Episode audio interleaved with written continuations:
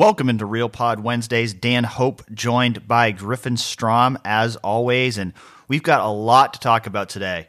Uh, by the time you're listening to this, the first college football playoff rankings will be out. Uh, we're actually recording this part of a podcast before uh, the rankings come out, but we will have a segment later in the show where we will talk about uh, the first edition of the college football playoff rankings that uh, we'll record later than we're recording right now, so that uh, we can address that uh, development that is certainly going to be significant in Ohio State's season. But want to start out by talking about the game against Penn State that uh, we watched on Saturday. That a game that uh, we knew was going to be a bigger test for Ohio State, but I'm not sure that people necessarily expected it to be as much of a test as it was. And I want to start out really by giving a shout out to one of our listeners, Codizi, because for those of you who listened to the show last week, he asked us a question. He said, Would you guys be surprised if this ends up being a close game? I think he predicted something like 33 26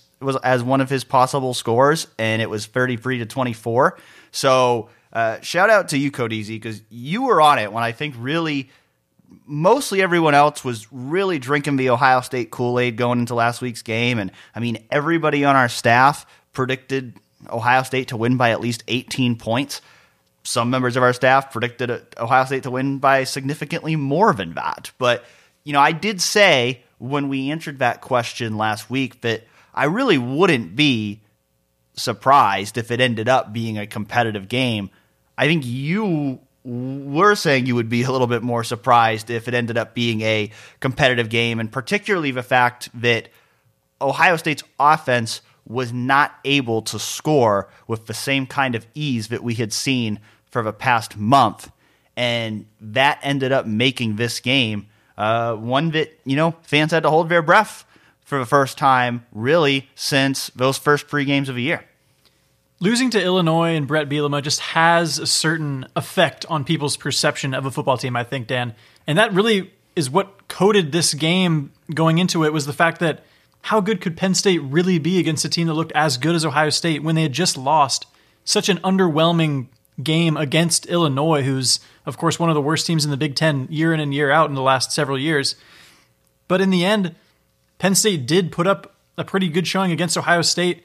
However, I still think I think I predicted what like 41 to to 20 or something like that and if Ohio State had punched in one more of those scores in the red zone ends up with a 40 to 24 game kind of like Ryan Day said after the game I think things could have looked a little bit different if Ohio State just had a little more success doing the things on offense that it had shown capable of doing over the last month before that. Yeah, no doubt about that. And I think that's probably my biggest takeaway from the game is – the way Ohio State struggled in the red zone because they got inside the 20 yard line, you know, not including the 38 yard touchdown to Chris Olave. They they got inside the red zone six times and they only scored a touchdown once. They settled for four field goals, which Noah Ruggles made all of them, and that ultimately ended up making a difference in the game. Uh, another time they went for it on fourth down. Uh, Chris Olave got open. Uh, C.J. Stroud missed the throw, it was in turnover on downs. Those things happen, but to see the consistent pattern in that game of how Ohio State's offense struggled in the red zone, because that's something we had seen in the Oregon game too. When Ohio State lost that game, and Ohio State had over 600 yards of offense against Oregon and only scored 28 points. And this was kind of a similar game in in that sense. Ohio State didn't quite get to 500 yards, but they came close against a defense that hadn't allowed more than 400 yards all year. So they showed the ability to move the ball on a defense that had been one of the best in the country this year, but they struggled to punch it in when they got down close to the goal line. And I think that's if you're if there's a genuine concern to take out of this game, it's that because – as you get into these tougher games in the end of the year, Ohio State's got to be able to finish off drives consistently. I think it was really surprising Ohio State struggles to run the ball against Penn State because we had just seen Illinois run for 357 against Penn State, despite Penn State's defense being very good. But I want to say on TreVeyon Henderson's first 14 carries, I believe it was, he only had 20 yards. He really needed that big 68 yard breakout run there in the second half to kind of get his numbers up to par to where they ended up being. But even when Ohio State would have the ball right on the goal line, pretty much, it was it was tough sledding for that Ohio State team to punch in a touchdown. It was fourth and an inch, pretty much, and TreVeyon Henderson moves, gets a false start. Ohio State ends up kicking a field goal. Another similar situation like that. Ohio State was trying to punch another play in uh, later on a four down series. CJ Stroud comes up short trying to find Chris Olave in the end zone. Those were two plays that I was really ready to circle if Penn State was able to make a late run and maybe take the lead or, or, or something like that. I was ready to look point at those plays and say, man, those plays were were big turning points in terms of really kind of swinging things in the other direction.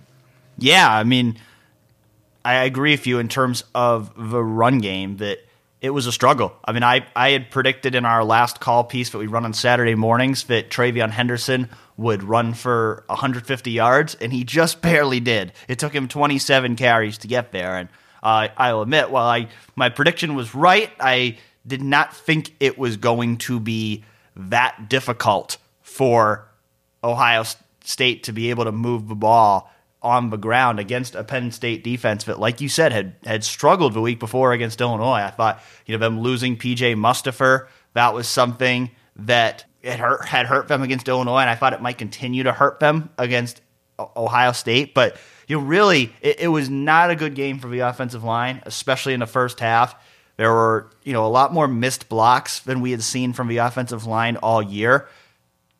Ryan Day, when he was asked about that Tuesday, he said he thought the way Penn State was shifting its defense around had something to do with that. We also saw that you know there were a lot more penalties from Ohio State than we'd really seen all year. A lot of false starts, uh, two snap infractions on Luke Wypler, just a lot of little mistakes that that can compound on each other and and lead to a situation like that where Ohio State only went one for six in the red zone in terms of scoring touchdowns. So, you know, I don't want to make too much of it because if I mean if you look at their stats for the year, but before that game, they had for the most part been really good in the red zone. I mean, they're still 24 of 35 for the year in terms of scoring touchdowns in the red zone, 33 of 35 in terms of scoring period when they're in the red zone. And there's before Saturday's game, they had never had more than one possession inside the red zone in a game where they didn't score a touchdown. So it's not as if it's something that's been some massive issue all year long, but it is something that certainly they have to look at and figure out why it went wrong and how to improve it because there's probably going to be more games here coming up down the stretch where every point is going to matter for Ohio State. I think a lot of us thought that Ohio State could potentially do similar things to the Penn State defense as it did to some of the other Big Ten teams that's played in, in recent weeks. But we said that it would have to be clicking on all all cylinders to do that and not have a lot of mistakes. But what we saw were was that a lot of mistakes were made. And you talk about those penalties: five false starts, two illegal snaps, six different players on offense were flagged for different things in that game. Wypler, you mentioned Henderson. Of course, I already talked about Olave, Wilson, Dawand Jones, and Thayer Munford all had infractions on the night in terms of penalties. And when that happens, it gets the offense going backwards and kind of puts Ryan Day in, in a in a bind in terms of play calling and things of that nature. And an, another uh, penalty, Dan, if we want to get into this subject as well, was the the Steele Chambers targeting. And, and in fact, with that play and some of the the red zone struggles and self inflicted wounds the game started to have a bit of a, a Clemson Fiesta Bowl feel a little bit, and I know some one of my other uh, one of my friends was saying that too. That if a couple things had bounced the the wrong way, it, it did start to feel a little bit Clemsonish in terms of that the targeting call, Steele Chambers getting ejected, and a lot of the the problems punching the ball into the end zone from the Ohio State offense. Yeah, I think Jeff Okudah tweeted something about that during the game. Of course, I'm sure referencing the uh, Shaun Wade targeting call in that Clemson game that ultimately swung the game in Clemson's favor, and, and Clemson ultimately uh, winning that game two seasons ago that you were talking about. But Ohio State won this game. Ultimately, a, a win is a win over Penn State. If you beat Penn State by one point, it's a good win. So I don't think we should harp too much on this game in terms of the struggles in this game because game, there are supposed to be tough tests during the season And Penn State's a much better team, even after the losses to Iowa and Illinois. Penn State's still a much better team than Indiana and, and Rutgers and Maryland. And so it shouldn't have come as a shock that this game was more competitive, those games. I think you know, the it, when the expectations get so high and when the team is, you know, rolling through opponent after opponent, then you see a game like this and it becomes more jarring like, oh no, what what happened in this game? But you look at the last 6 years, every game against Penn State has been decided by 13 points or fewer. And this is the first time ever that Ohio State has won 5 straight games over Penn State. And so to me, it's it's still a good win, like you mentioned before. As Ryan Day pointed out, if, if they had been able to finish off those drives in the red zone, it, it could have been a more lopsided game. And so I don't come out of this game with anything that's like, oh wow, like this was you know a massive concern out of this game, anything like that. You know, I think certainly the struggles in the red zone were, were something that you need to look at and work on. You know, same with the struggles in the run game, and then I think on defense the thing you look at is Penn State, I think, went 11 of 16 on third downs. So, you know, that was another thing that we saw early in the year with this defense struggling to get off the field on third downs. And we saw that reemerge in this game. So, I think those are the things that if you're Ohio State, you need to look at and figure out how do we improve in these areas so that we can perform better in these areas the next time we're in a close game. But I don't come out of a game, you know, feeling like, oh, this was a really disappointing result. I come out of a game thinking, this was one of the biggest tests of the year. You survived it, and there's probably lessons they learned from this game that can now help them going forward. They just have to make sure they respond the right way because I did make the point last week about the comparisons to 2014 and 2017 and, and this this kept right along the line with those games uh, with being a, a, tough game against Penn State. And now, what you can't do is you can't have a repeat of 2017 this week because in 2017 they lost 55 to 24 to Iowa after an emotional win over Penn State, and that that was it. So you can't have that happen this week as you go to play Nebraska, which, as we'll talk about a little bit later, even though Nebraska's three and six Nebraska is not a non-threat here, even though they're three and six. So we'll talk about that a little bit later. But just in terms of this game, to me, it's a good win. It's a test survived. You did what you needed to do, but it is also a reality check of a lot of a lot of Ohio State fans I was talking to last week were feeling like Ohio State's just going to roll through the rest of their competition in the Big Ten. They're clearly the best team in the Big Ten. They've started to pull away, and they're going to dominate all these opponents. And I think Saturday was a reality check of okay, maybe not. Like this is still a team that has some things it needs to get better at. Those wins against inferior opponents, the way they dominated them, the way they were supposed to, that was great. But you, you, you look at this November schedule ahead. I mean, Nebraska and Purdue are not gimme games. And then you've got Michigan State and, and Michigan, who, you know, I think both played well enough on Saturday to show that they are threats too. And so uh, there's a lot of tough games ahead, and now Ohio State has to learn from the things that didn't go perfectly against Penn State and respond the right way. To play devil's advocate a little bit there, though, Dan, and we'll talk about, of course, once the, the rankings come out, we'll talk about that a little bit later. But despite the fact that that game might have been a wake up call, might have given you, given Ohio State a reality check that it needed at this point in the season, do you, does the, the win actually make you more confident in Ohio State as a real playoff contender or less so? Because I would say just because I was ex- where my expectations were was that I was kind of expecting Ohio State to put on a a really great performance and really look like a legitimate play, playoff contender against Penn State, even though Penn State's a, a very solid team.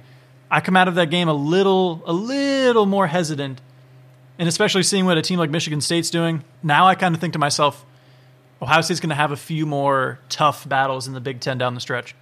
Yeah, I think to me, I think I look at it and say, well, they survived one of the biggest tests that they had. So I think that's the positive of it is okay, they've gotten through Penn State. That we knew all along that was going to be one of the biggest tests. So they've gotten through Penn State. that helps. They, they're still in that position where they need to be. Now, like you said, I mean, I think there are tough tests ahead.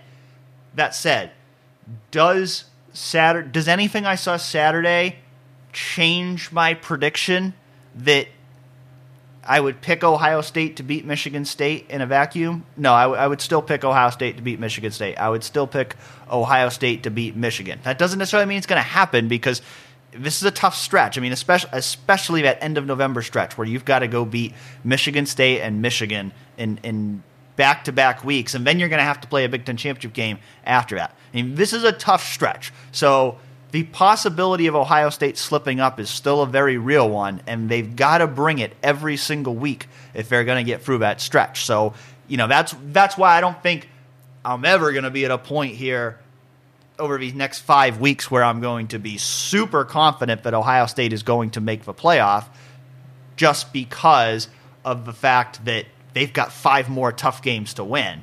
But this was a big hurdle to overcome.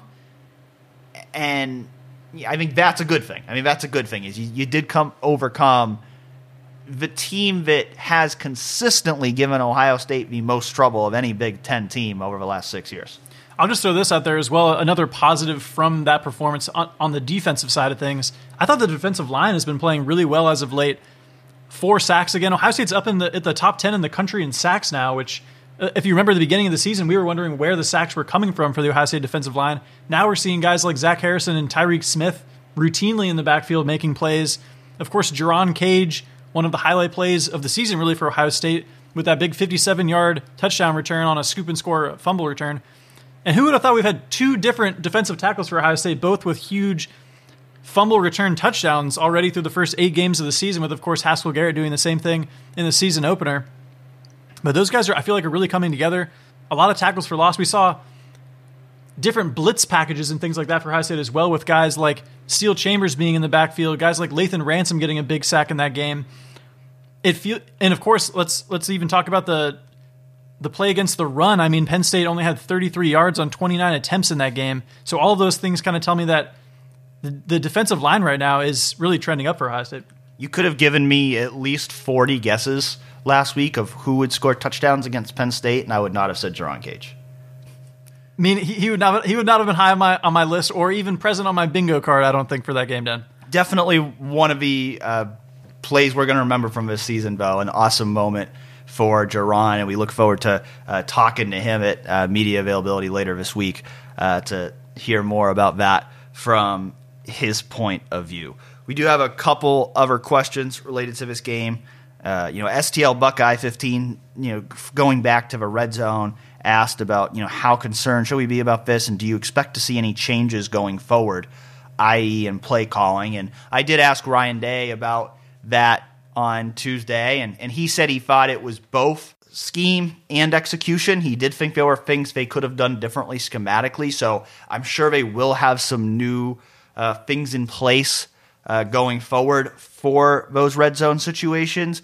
Uh, because you know, I, I do think it's a fair criticism to say that the play calling was a little too vanilla in the red zone in this game. That it was a lot of just running straight up the middle, and it wasn't working. So I I do think it's fair to say that the play calling should have been a little more varied in the red zone. They should have tried some different things when what they were trying to do really wasn't working very well. At the same time, what Ryan Day said Tuesday is true. They, have got to be able to run the ball in the red zone. They've got to be able to finish off drives that way. And so I think that's going to remain a big point of emphasis. I don't think in the next game you're going to suddenly see them pass the ball three times in a row in the red zone. I think they're still going to be trying to you know finish off drives uh, you know with that power running game.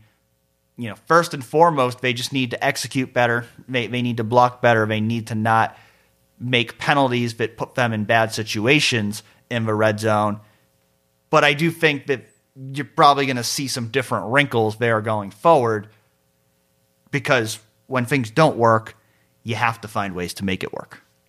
Minbuck kind of gets into some of the same things we were just talking about a second ago by asking, isn't this Penn State game exactly what Ohio State needed?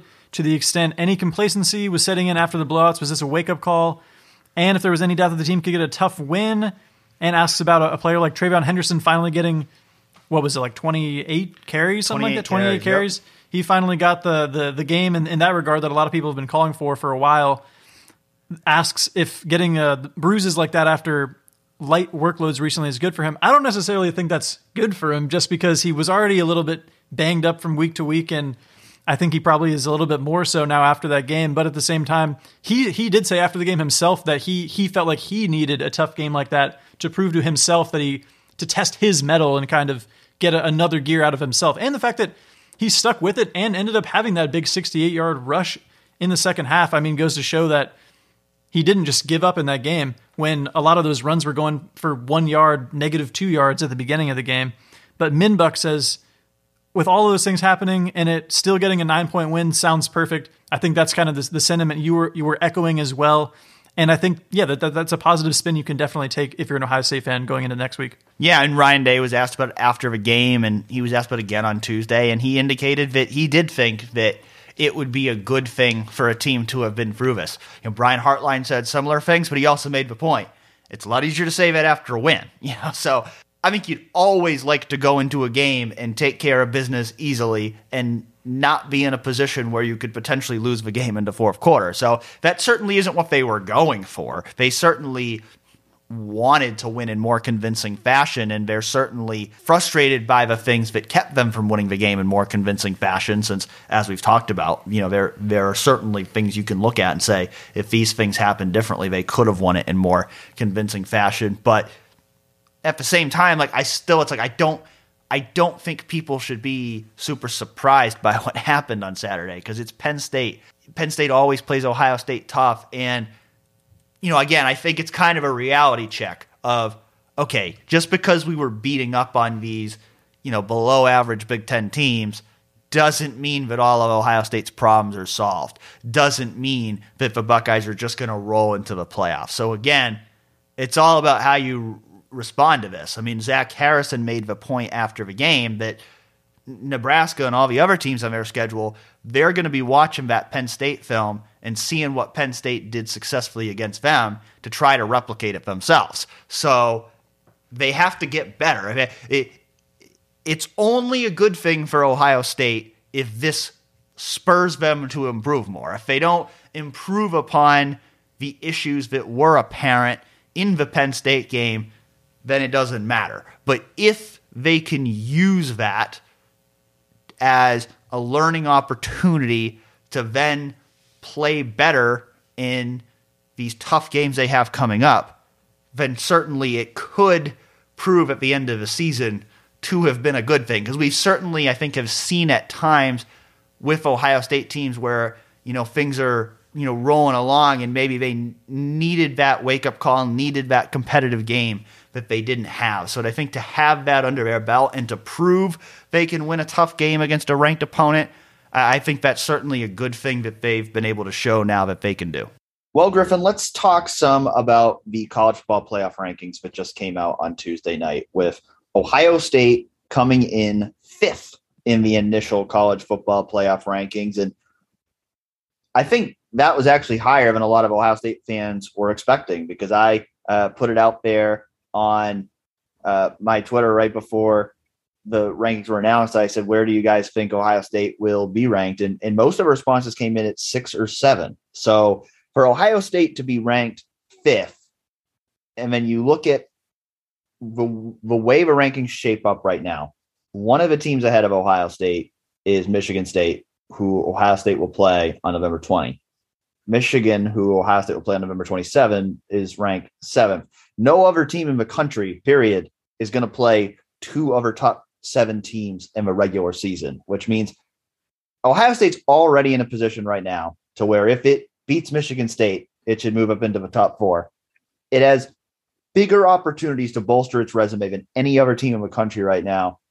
And so to me, that just goes back to what I've been telling y'all all along is that if Ohio State wins out, it's going to make the college ball playoff, and there's really nothing to worry about. Would you agree with that? Well, Dan, let me just play devil's advocate here because you did outline a scenario in your article, which was the exact scenario I was thinking of when I, I, read your headline and I was like, I agree. I agree. There's definitely cause for optimism for Ohio State, but there's this one scenario that's kind of keeping me from being completely gung ho about Ohio State's chances.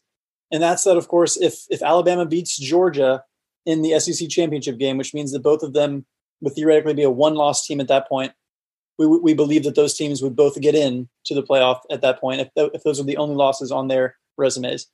And if Oklahoma, despite the fact that they're sitting at eight right now as an undefeated team, are they really going to get left out if they win out and are a Big 12 champion at the end of the season? Because it's one thing to, to leave Oklahoma out right now but if they end up undefeated at that point as the Power Five champion, it's going to be really hard to keep them out as well. And at minimum, it'll create a conversation with teams like Oregon and Ohio State if both of them also went out. It'll create, at minimum, a conversation where we won't know for sure how things will will fold eh, unfold, and that's the situation that gives me a little bit of cause to to kind of pause and process the whole thing.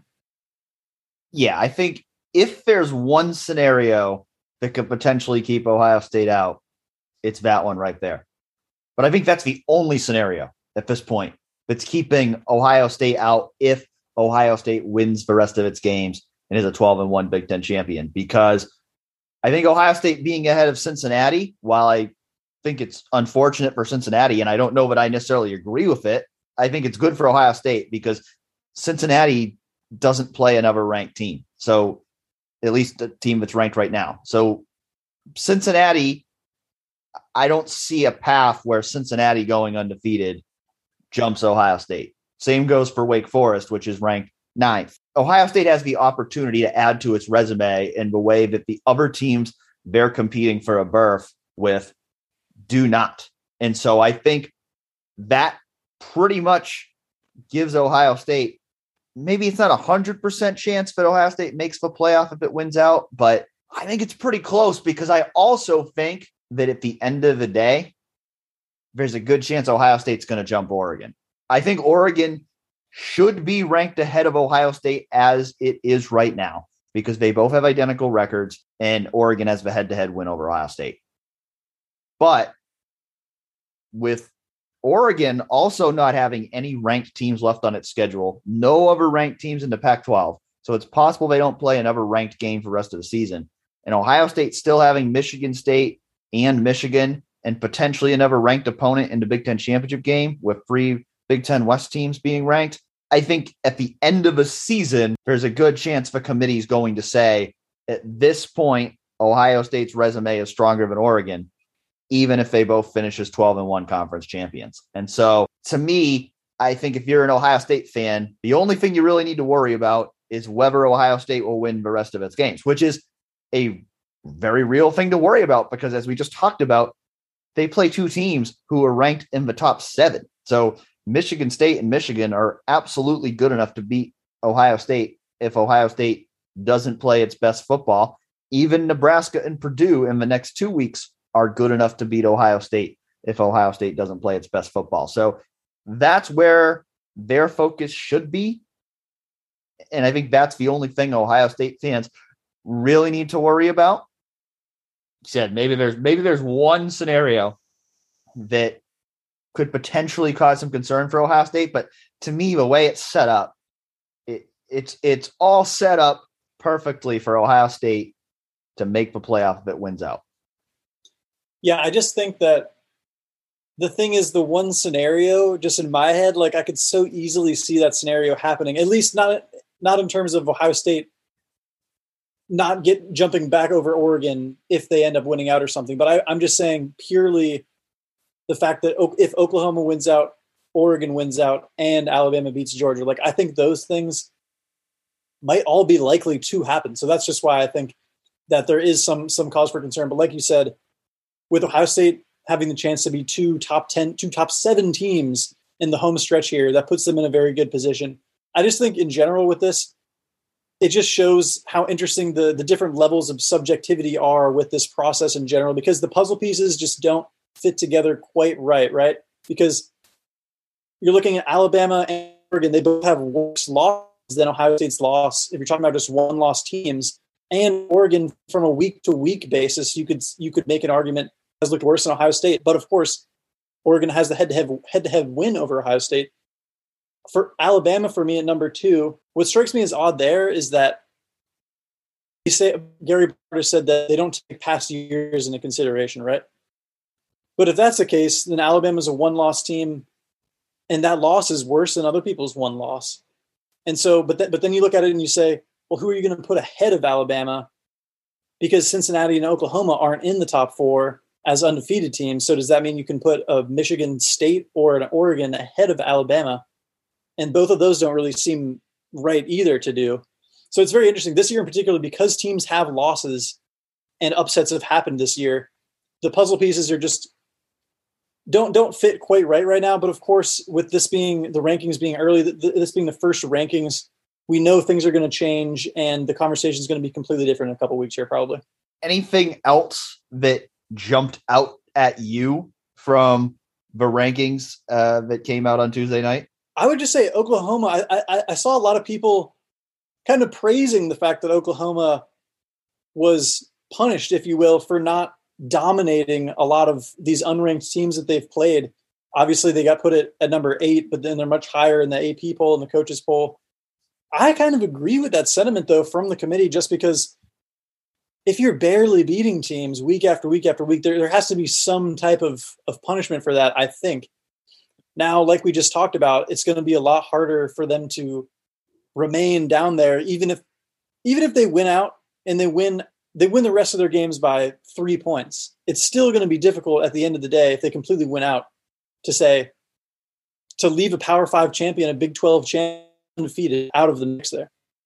Yeah, I think Oklahoma's for sure going to climb up the rankings. I, I don't know if it's guaranteed that they climb into the top four at this point, just because they're starting out at eight. But I, I would tend to think that if Oklahoma wins out, it's going to make the playoff because of the fact that it it still has two games against top 12 teams in Baylor and Oklahoma State remaining in the regular season. It seems to me like the eye test really is playing a lot into these, at least these initial rankings, just based on the fact that Oklahoma was ranked eighth as they've, you know, struggled to beat a lot of these teams. If that's it, Alabama's ranked number two, and even Ohio State being number five. Like, I actually wanted to ask Gary Barta on Tuesday why Ohio State was ranked fifth because he said that Ohio State doesn't have a signature win, which I think is a fair thing to say. And basically, his rationale for Ohio State being ranked fifth was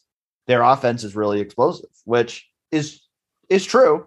And I, I I'm not saying that's not a valid reason to rank Ohio State fifth, but there's not really a clear rationale for it. I know people probably don't want me to say that because it sounds like an anti Ohio State thing to say, but it, it just goes to the larger point of there's not really any real criteria for this thing. At the end of the day, it's they they rank the teams the way they want to rank the teams. And the good news is, if you're an Ohio State fan, is it certainly seems right now like Ohio State has the committee's respect that the committee fully intends on putting Ohio State in the college football playoff if it wins out.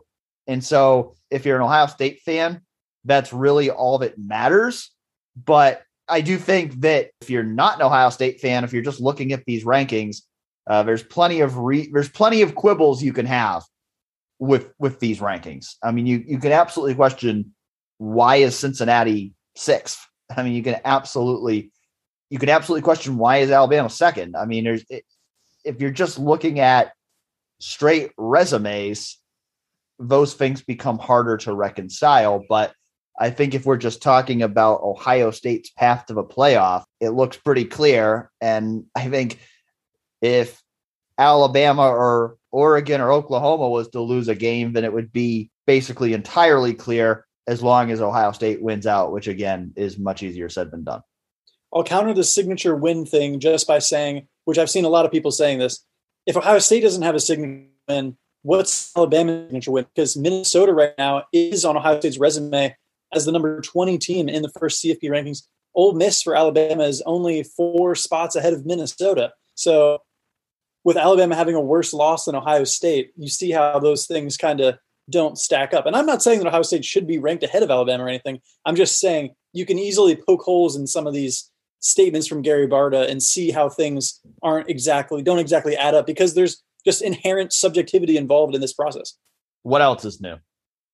Let's look ahead to one of those tough matchups you just alluded to coming up. Not the toughest matchup, not the toughest matchup, but maybe tougher than you realize if all you've seen is Nebraska's record on paper because they're 3 and 6, but all 6 of those losses Dan have come by single digits and 3 of them to actual top 10 current top 10 AP teams right now, which of course are Oklahoma, which Nebraska only lost to by touchdowns. It's 23-16.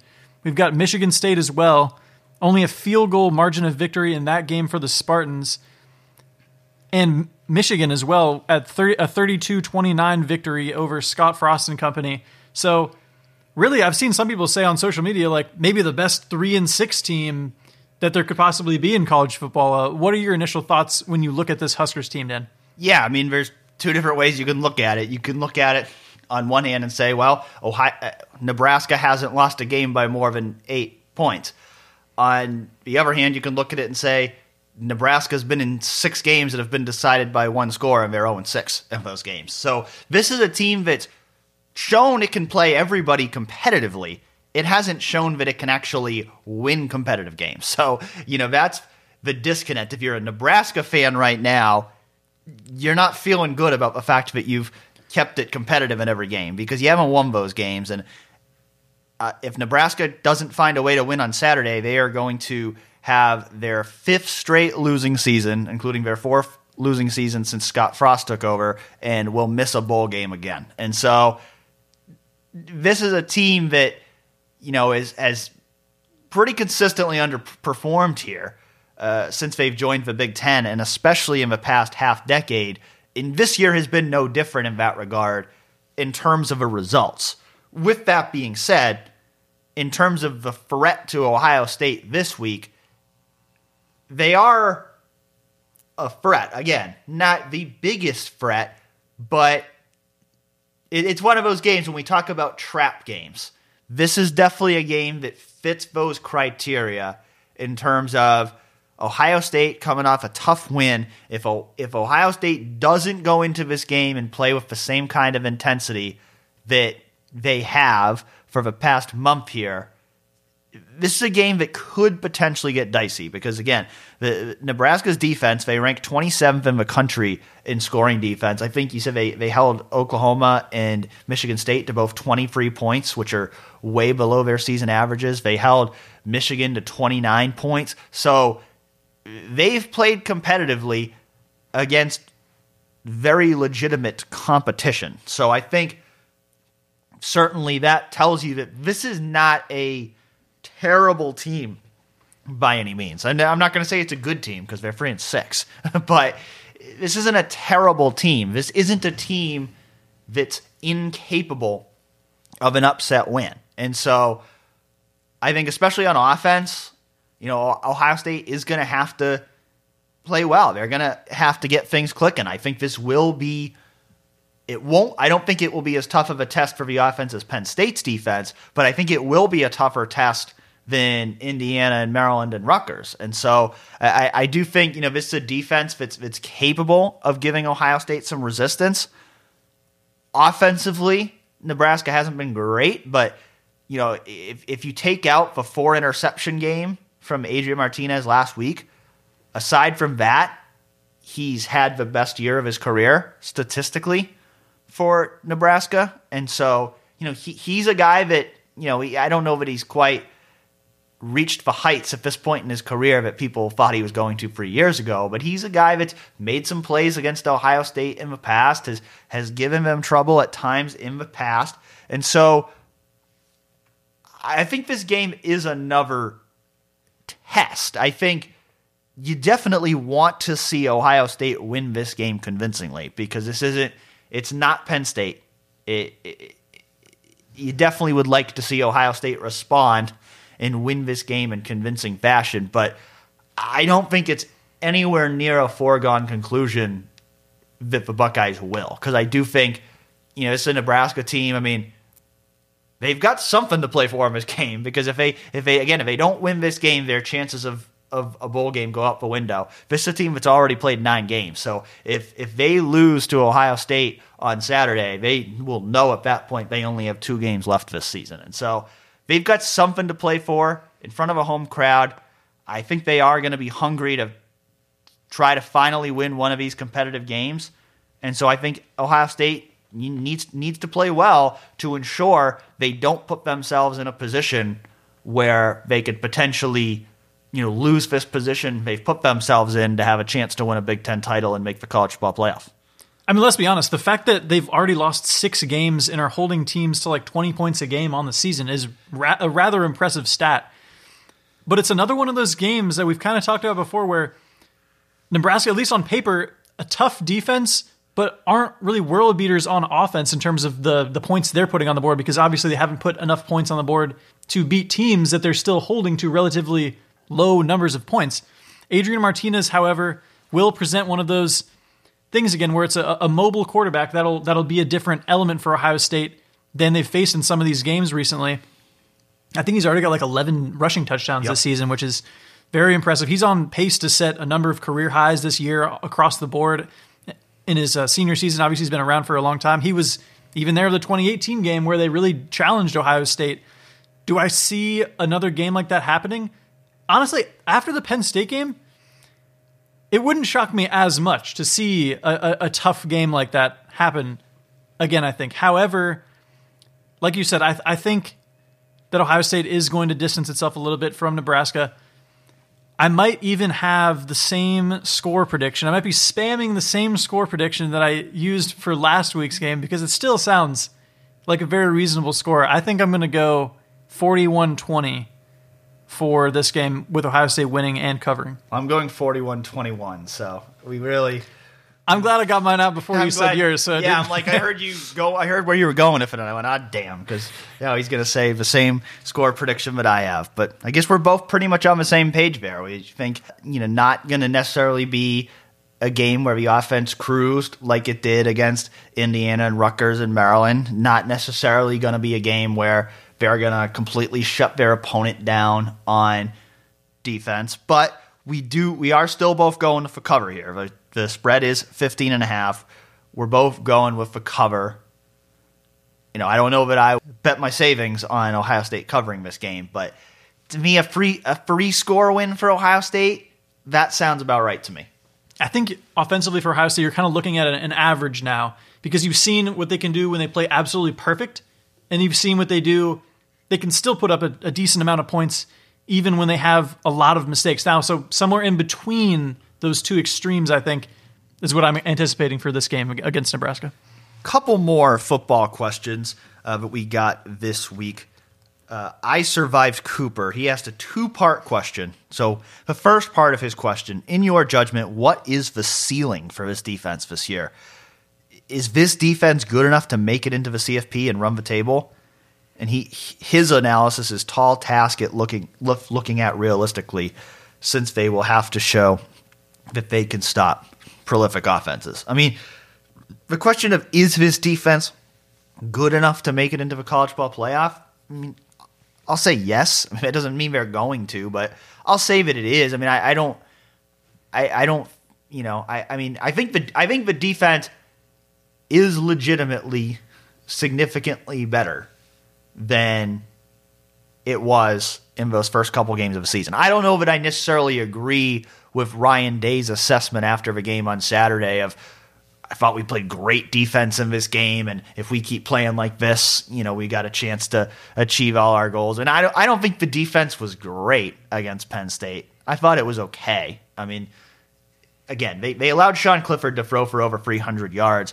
You know, I think the thing that's interesting, I was looking at the stats the other day, is when we were first talking about this defense early in the year, we were talking about like how the pass defense is actually better, but the run defense is really bad.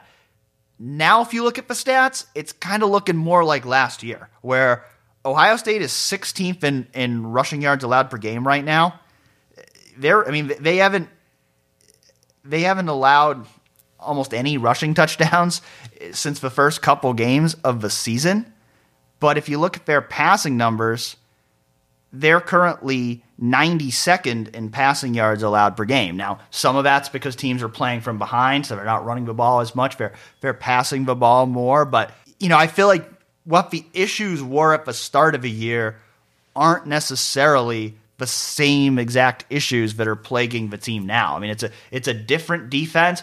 You know, I think as I come out of that game on Saturday, I, I do think it reinforces what I feared going into that game of I don't think the linebackers are great. I, I, think the linebackers are still a weakness on this team. I think if you look at a lot of those third down conversions Penn State had, it was because linebackers were not where they needed to be in coverage. You know, I think I think the cornerback play has been a lot better this year than it was last year. Like Griffin said, I think the defensive line is is emerging. I think the defensive line's played a lot better in the last few games than it did early in the season this is not an elite defense. And I think if you're talking about like a pr- prospective playoff matchup with a Georgia who has shown that it can shut down everybody, there's I definitely have a concern there because Ohio State's offense is probably not going to be able to put up a ton of points on a team like Georgia. And I, I don't think this is a defense that's going to shut down any great team. But it, it's also not like we've seen this defense be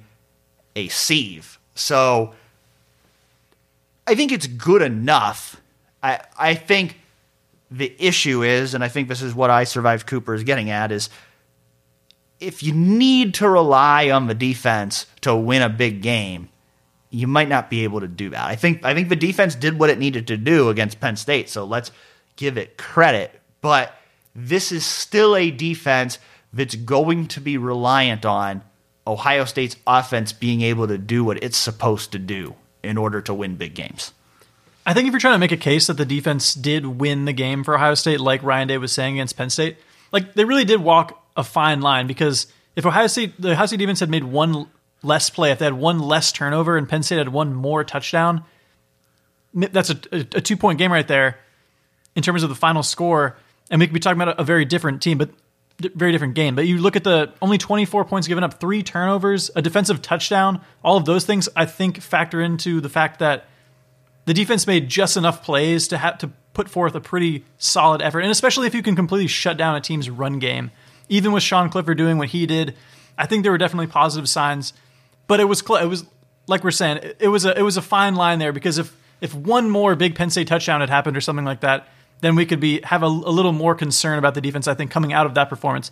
Now, do they have a, a, defense good enough to make the CFP? I say yes, because I mean, look at the defense we've, we've seen a team like Oklahoma field in, in past years. Now, I mean, look at last year. I mean, maybe an right, right, right, right, game with a bad defense. Yeah, yeah. So to make the CFP is one thing, but then to compete against the other best teams in the country, that's that's the question, and that's an area that I have more concern about. Right, and I don't think we can answer that question with any kind of certainty. I think we can guess, but like I think the reality is we're not going to know until Ohio State gets there. If Ohio State gets there, if the defense is really good enough for Ohio State to win it all. I mean, last year the defense was good enough to beat Clemson and have a, a really good game for for at least a half of that game. So, what does that tell you? Well, I think that gets to the second part of a question because I Survive Cooper also asked, does our offense truly have what it takes to win out, including Georgia? Because when up against formidable defenses, we are looking rather reminiscent of how our offense looked against Bama in the national championship game.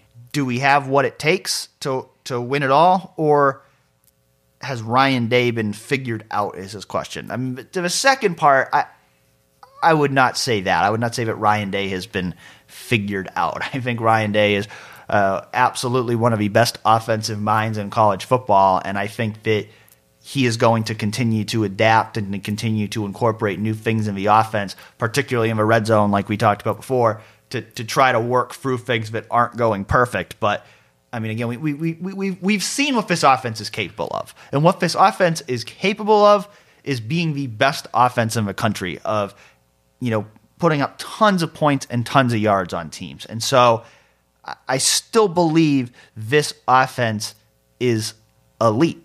You know, that doesn't mean though that when you play great defenses that you're going to be able to score at will. I mean, that's you know, it, it, it's it's hard to be able to do that. And so again, this is a question like, okay, we need to see like how do they play against Michigan? I mean, how do they play against teams that have better defenses because I do think it's a fair point that we've talked up this offense so much, but against the two best defenses they've played, they've scored 61 total points. So it's to you know again, we I remember we were asked a month or so ago about how this offense compares to Alabama last year and LSU the year before. If Ohio State, if this year's Ohio State offense is going to be that level of offense, it, it has to be able to put up big points even against the best defenses in the country. So we'll see on that. I'm not gonna I'm not gonna jump to any conclusions one way or another after we've really only seen them play against two elite teams. But certainly it is a fair question that, you know, again, whether this offense can or this offense is good enough to carry an okay defense and win those really big games. I mean, again, it's one of those things. It's like I'd love to be able to answer the question and say yes or no, but the truth is we don't know. We, we're not going to know. That's why the games are played, and so we can guess based on what we see over the course of a season. But for me to sit here and tell you yes or no, this offense is good enough, to me, we're we're not going to know for sure one way or the other until that game actually comes. Yeah, here's an interesting question I just kind of thought of on the on the spot here. Was this actually Ohio State's worst offensive performance of the season? Because think about it. In the Oregon game, think about the yards CJ Stroud put up in that game. I think they scored more, right? I mean, 28 points in that game. Then the, the other the other game in the running there would be, of course, Tulsa. But then in that game, you had Henderson run for 277 yards. So, in terms of an overall offensive performance, this might actually have been Ohio State's worst game. If you think about just the lack of being able to run the ball for most of the game, the fact that really without that that 38 yard touchdown to Chris Olave, I mean, they really needed that that play in that game. I feel like. Yeah, I think that's fair. I mean, they only scored two offensive touchdowns. That's before that game, they had scored at least four offensive touchdowns in every game. So I think it's it's definitely fair because again, if you take up a Jerron Cage touchdown, the offense scored less points in that game than any other game this season. So I think that's fair. But I also think Penn State's the best defense they've played, and so theoretically, your offense should play its worst game when it's playing against the best defense. And so that's why I I, I don't want to put too much into it because it was a really good defense. I think Penn State has a better defense than most of the teams they're going to play this season, including some potential college football playoff opponents. And so I, I don't think anybody should be panicking about that game because, again, they punched in a couple more times in the red zone. You know, they have almost 50 points against Penn State, a, a team that had hadn't allowed well, I mean, they're averaging 14.7 points per yeah, game on the season. They had not allowed more than 23 points in a game before that game, and Ohio State scored 33 on more yards than any other team had had against Penn State this year. So I still think this is an elite offense. Yeah, it wasn't an elite performance against Penn State. I'll definitely say that. But I still think this is an elite offense, and – I don't necessarily think that every game against a good defense is going to look like the Penn State game. Yeah, and I only brought up that point up to kind of underscore what I was saying earlier, which was in terms of what you should expect from the Ohio State offense moving forward. I wouldn't expect them to score 66 points and, and score a touchdown on every possession, but I also would not expect Ohio State to only score on two of 12 possessions in terms of touchdowns, like we saw on Saturday. So I think somewhere in the middle is where you're going to find that sweet spot. And like we talked about, a lot of those wounds in the Penn State game were self inflicted ones, despite how good the Penn State defense was.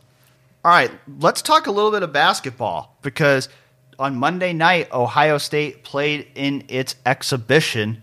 You were there at the Schottenstein Center, Griffin. What were your biggest takeaways from the exhibition game? Well, first of all, one of the biggest things in terms of just in the immediate future for the Ohio State team is that Justice Sueing didn't even play. He actually sat out hurt. And honestly, because we had just talked to Justice Sueing and Justin Ahrens on the on Friday before the Monday exhibition, and Sueing was saying, asked about his health because, of course, last year he was constantly seen with that like towel kind of wrapped around his groinish area. I never really knew what that injury was, but it was clear that he and a lot of other players down the stretch of the season were banged up a bit. but it appears that it's a, it's a lower leg injury and that it has a, that's the same injury he had at the end of last season. He's still dealing with it now. It hasn't healed as fast as he thought it would. And Chris Holtmann didn't exactly give a timeline for when he would return. So I would caution even we might not even see him in the actual season opener next week. Dan, other takeaways for you from for you from the exhibition? Yeah, well, I think you know going off of that, I, I think it was interesting to see the starting lineup in that game because they started with both Jamari Wheeler and Meechie Johnson in the backcourt with Justin Ahrens, EJ Liddell, and Zed Key in the front court. Certainly, I think if Justice Sueing is healthy, he would factor into that. But I think I, I thought it was interesting if they started both Jamari and Meechie because I think we, we think of both of them as point guards, but it seems like Meechie could end up seeing a lot of time at that two guard spot with you know Jamari being the primary ball handler when he's on the floor, but Meechie being a guy who, as they look to replace that scoring of Duane Washington, I think Meechie's a guy that they're definitely hoping can can generate a lot of that out of a backcourt. And you know, I'm not sure if if Sueing was back, you know, would he would he replace Ahrens? Would maybe Ahrens, you know start at the two in that lineup? But uh, to me, that was one of the more interesting takeaways that with with those two starting together in the backcourt, that seems to me like something that's real that could potentially be the way they line up in the backcourt in the regular season too. It's really interesting because when Ohio State brought in Cedric Russell, people were like, "Oh, he could replace Duane Washington scoring wise." He did not have a great game against Indianapolis, only one for seven shooting, I think. And Chris Holtmann has said repeatedly that he needs more time to kind of adjust to the the step up in competition and the Big Ten level of play. But I don't know. And, and, then a lot of people also thought that Malachi Branham could be a guy that could replace Duane Washington potentially as a true freshman. I don't think a lot of people have been thinking of Meechie Johnson as the Duane Washington replacement. I think Monday's exhibition was the first time that people were kind of go, oh, maybe he actually, because we just didn't see a whole lot from him offensively. We saw him take some spot up threes last year, and that was about it. He never shot more than three shots in a game last year on Monday, Meechie Johnson was doing a whole lot of things on offense, taking threes off the off the dribble shots, creating plays, driving inside, all types of stuff. So I think he's going to be a one of the potentially one of the leading scorers on the team if he remains as aggressive on offense as he was on Monday. Yeah, I think it goes to show we really can't take a lot away from what we saw from Meechie last year because you know, if you think about like the football team, Meechie was really when he came in last year. It was a very similar situation to Quinn Ewers, and where you know he came in mid-season. He's a guy that still should have been in high school at the time, and so to really evaluate what we saw from Meechie last year, you know, the reality was like he he was put in a tough spot, and so I don't think. I don't think we saw what Meechie is really capable of being as a player just from watching him last year. And so I think certainly uh, he's a guy that could play a, a, big role on the team this year. You know, a couple other guys that caught my attention Zed Key starting at that center spot. You know, I think he's probably going to be the starting center on this team. And I was impressed by what I saw. I think at, at, at halftime, he led the team in points, rebounds, and blocks. And the starters didn't play as much in the second half. But you know, he's a guy. He looks like he's in better shape than he was last year. Looks like he's moving around better, and a guy who's a really good fundamental player inside. So I think he's a guy with all indications are they want EJ Liddell to play exclusively at the four this year. So that leaves Zed Key and Joey Brunk and maybe Kyle Young at that center spot. And I think Zed's a guy who's going to be really important for them in there. And then another guy who caught my eye was Eugene Brown. That's a guy we really didn't see play a lot last year. He actually led the team with 15 points off the bench. He was shooting the ball really well. He's a guy that going into Monday, I'm like, I really don't know what his role is going to be on this team this year. And I still don't know exactly what it's going to be. But I think my expectations are a little higher to where, you know, you mentioned a guy like a Cedric Russell before. You know, he's if, if Cedric Russell's not ready for a big role, right away. Maybe Eugene Brown's a guy who who maybe will take on a bigger role than we might have thought. I asked Chris Holtmann multiple times already, a couple times this preseason about Eugene Brown because he looks physically he's six six. He's a big wing player for Ohio State. He looks like he's put on weight over the offseason. I asked Holtmann, is Eugene Brown going to be able to have more of a leash on offense? Also, when we saw him play in the scrimmage, he seemed like he was more aggressive offensively as well. And that showed in the exhibition. He led all scorers with 15 points against Indianapolis on six of seven shooting. He did it inside and out. All right, so we've been talking about doing an Ohio State basketball team draft, like our football draft that Colin and I did in the summer here on the show. And by the time we do next week's episode, the season is going to be started. So we got to do it now. So here's how this is going to work.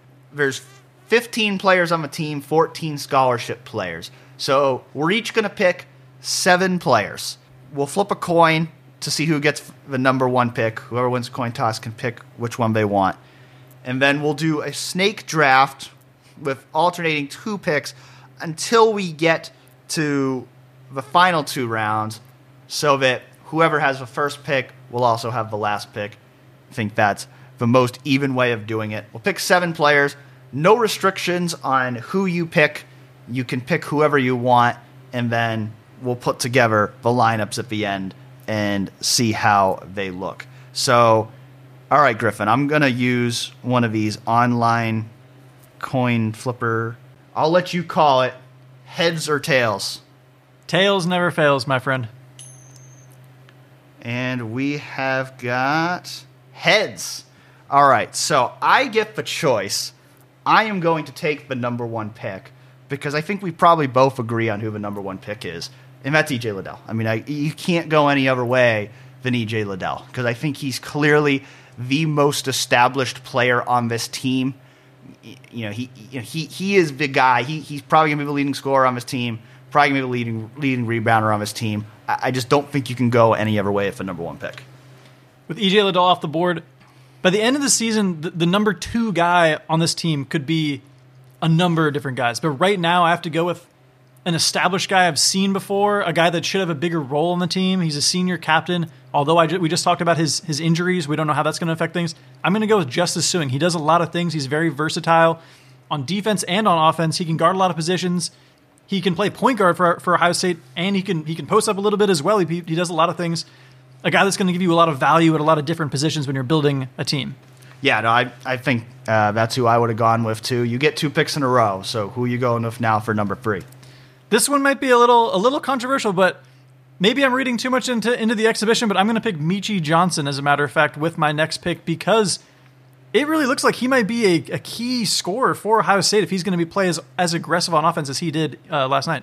Yeah, I think that's a great choice. If if I had had the third pick, I would have had a tough choice there between two guys, and the other guy would have been Malaki Branham. So that's who I'm going to take number four because this is an upside pick. This this is a guy who I think by the end of the year, there's a good chance Malaki Branham is going to be the second best player on the team. I don't know if he will be at the start of the year, but if we're just talking about upside, what these guys can become, I got to go with Malaki Branham. I'm going to bet on his upside. And then the fifth pick, I'm going to go with Zed Key because I think Zed Key is a guy who's going to play a really big role on his team this year. And I think putting him together with EJ Liddell in the front court gives me the best possible combination there in the post. I had a feeling you were going to go Key there. I'm going to go with Kyle Young, even though, man, the injury issues just keep piling up for Kyle Young. It always seems like there's something going on with him, but I need some size on my team. I can't go too positionless like, like Chris Holtmann likes to go. I've got to get some size, and I got to say, I can't pick Joey Brunk in this spot after what I saw last night.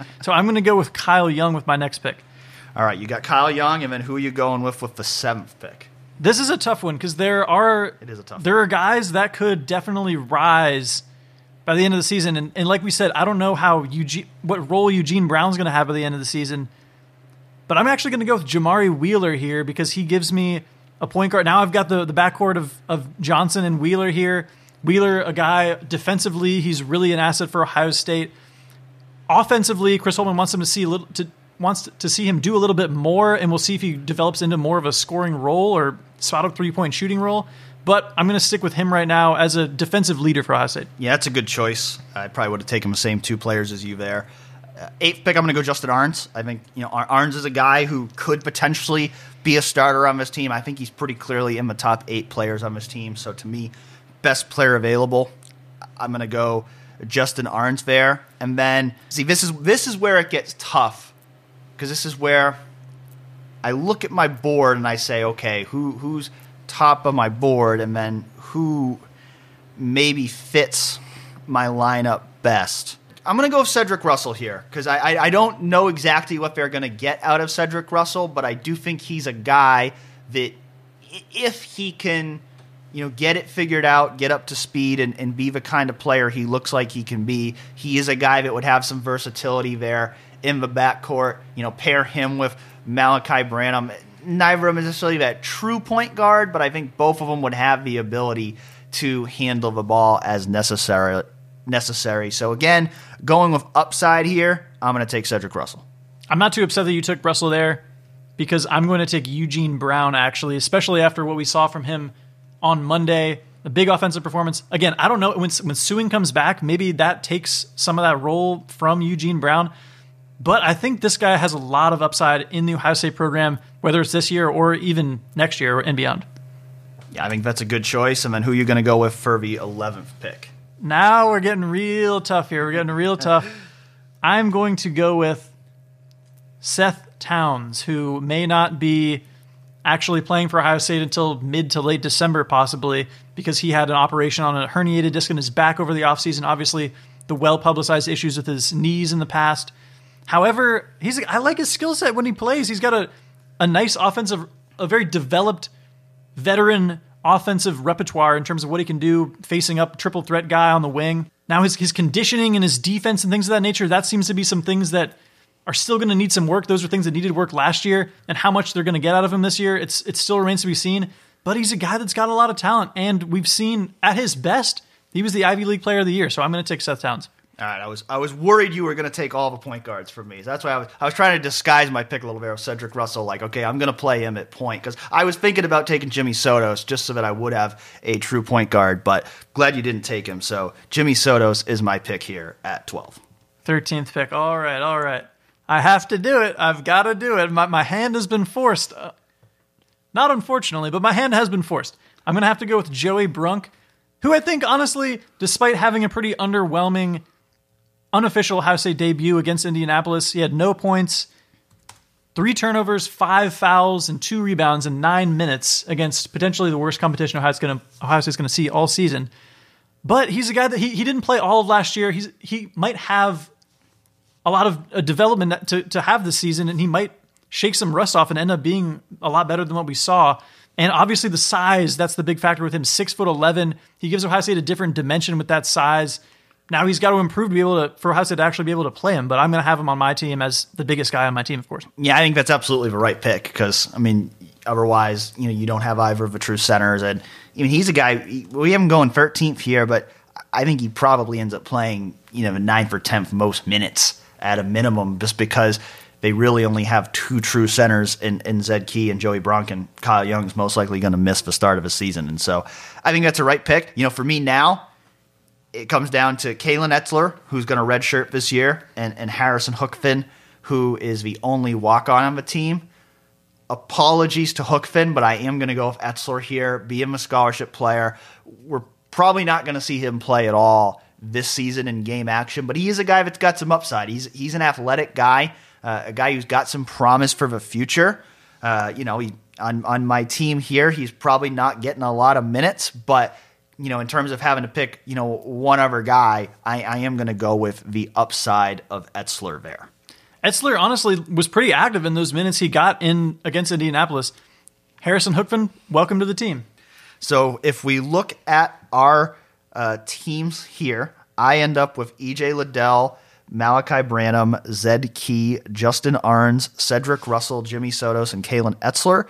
You end up with Justice Sueing, Meechie Johnson, Kyle Young, Jamari Wheeler, Eugene Brown, Seth Towns, and Joey Brunk. So we'll, we'll, we'll see what we'll see what our uh, listeners think. But I I, th- I think those are pretty even. I mean, you pretty much at every spot picked pretty much the guys that I probably would have taken if I were in your shoes there. And so, uh, no huge surprises there. But I, I, do like what I got, though. You having both Zed Key and EJ Liddell in the post, the upside of Malaki Branham. I do think you know you have the advantage at point guard, but I think everywhere else I like what I got.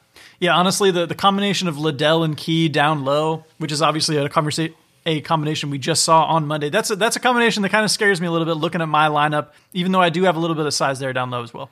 Well, we'll we'll have a post on that on the site at some point this week with a poll that you all will be able to vote in. So uh, please be sure to chime in just as you did on a football poll, and hopefully I will not lose like 90 to 10 like I did against Colin. So uh, hopefully you guys will be a little bit nicer to me this time. Uh, we'll see. I think it'll be pretty even. So I'm I'm very interested to see where the listeners go on this one. But that'll do it for this week's show. We've covered a lot of stuff here on this week's show, and we'll be back next week uh, we'll have an actual uh, regular season basketball game to talk about next week. We'll have a game against Nebraska. We'll have another round of college football playoff rankings. So, uh, plenty to talk about this time of year. A really busy time of year in Ohio State sports, and uh, we're going to cover it all for you the best we can. So, thanks again for listening in, and we'll talk to you next week.